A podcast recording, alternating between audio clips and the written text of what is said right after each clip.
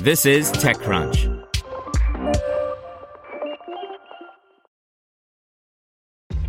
This episode is brought to you by ShipStation.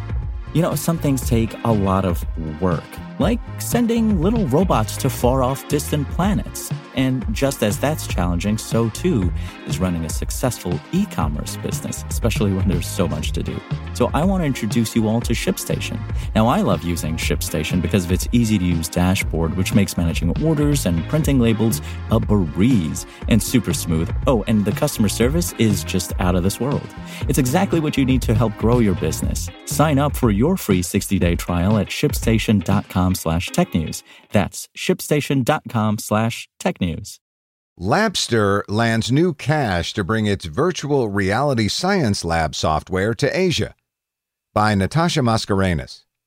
You could Zoom call into your science class, or you could conduct a lab experiment in virtual reality. During the coronavirus pandemic, the latter has never felt more full of potential. The global need for learning solutions beyond Zoom is precisely why Labster, a Copenhagen based startup that helps individuals engage in STEM lab scenarios using virtual reality, is growing rapidly. Since March, the usage of Labster's VR product has increased 15 times. On the heels of this unprecedented momentum, Labster joins a chorus of edtech startups raising right now and announced it's brought on $9 million in equity venture funding. The round was led by GGV with participation from existing investors Owl Ventures, Balderton, and Northzone. COVID 19 has been a great awareness builder of Labster, opening teachers' eyes to the good sides of online learning as opposed to Zoom only learning, which is largely failing, CEO and co founder Michael Jensen told TechCrunch. Labster sells its e learning solution to support and enhance in person courses. Based on the subscription an institution chooses, participants can get differing degrees of access to a virtual laboratory.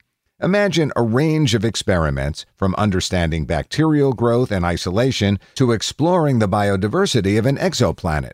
Along with each simulation, Labster offers 3D animations for certain concepts, replays of simulations, quiz questions, and a virtual learning assistant.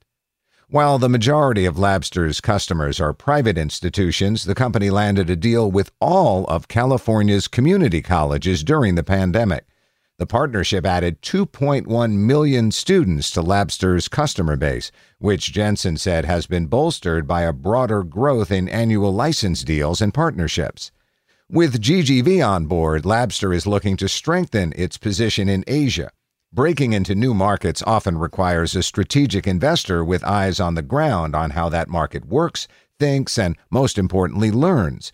Asian markets are specifically lucrative for edtech companies because consumer spend is higher compared to the North American market.